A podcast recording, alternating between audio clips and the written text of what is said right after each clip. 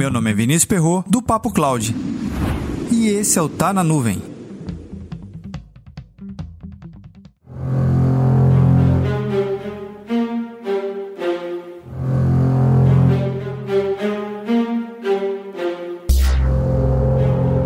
...24 de abril de 1990. A comunidade científica comemora seu mais novo e promissor projeto nos campos da cosmologia e astronomia. E em 20 de maio do mesmo ano, o universo é revelada a primeira fotografia do telescópio Hubble. Hoje comemoramos um projeto que desafiou e ainda desafia várias áreas da ciência, economia e política. Você consegue imaginar um projeto da área de TI que esteja rodando há tanto tempo assim? Segundo a NASA, a Agência Espacial Americana, já foram gerados mais de 100 terabytes de informação, e a cada ano, 10 terabytes são processados e transmitidos para os servidores que ficam na Terra. Olha que curioso!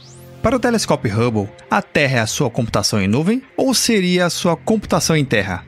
Analisar projetos espaciais sempre nos traz aprendizagens incríveis que podemos utilizar em nossos desafios em cloud computing. Afinal de contas, não existe esse negócio de ter que ir ali na sala dos servidores para dar contra del ou desconectar e conectar um cabo de força para voltar ao sistema. Redundância em geral sempre são múltiplos de dois. Se você tiver um sistema de controle e monitoramento, saiba que serão dois sistemas em funcionamento paralelo e independentes. Na informática, é uma prática ou quase uma verdade absoluta que toda empresa tem um sistema legado para chamar de seu. Nesses últimos anos, o projeto do telescópio Hubble passou por vários upgrades, sempre agregando mais recursos e inovação para a sociedade.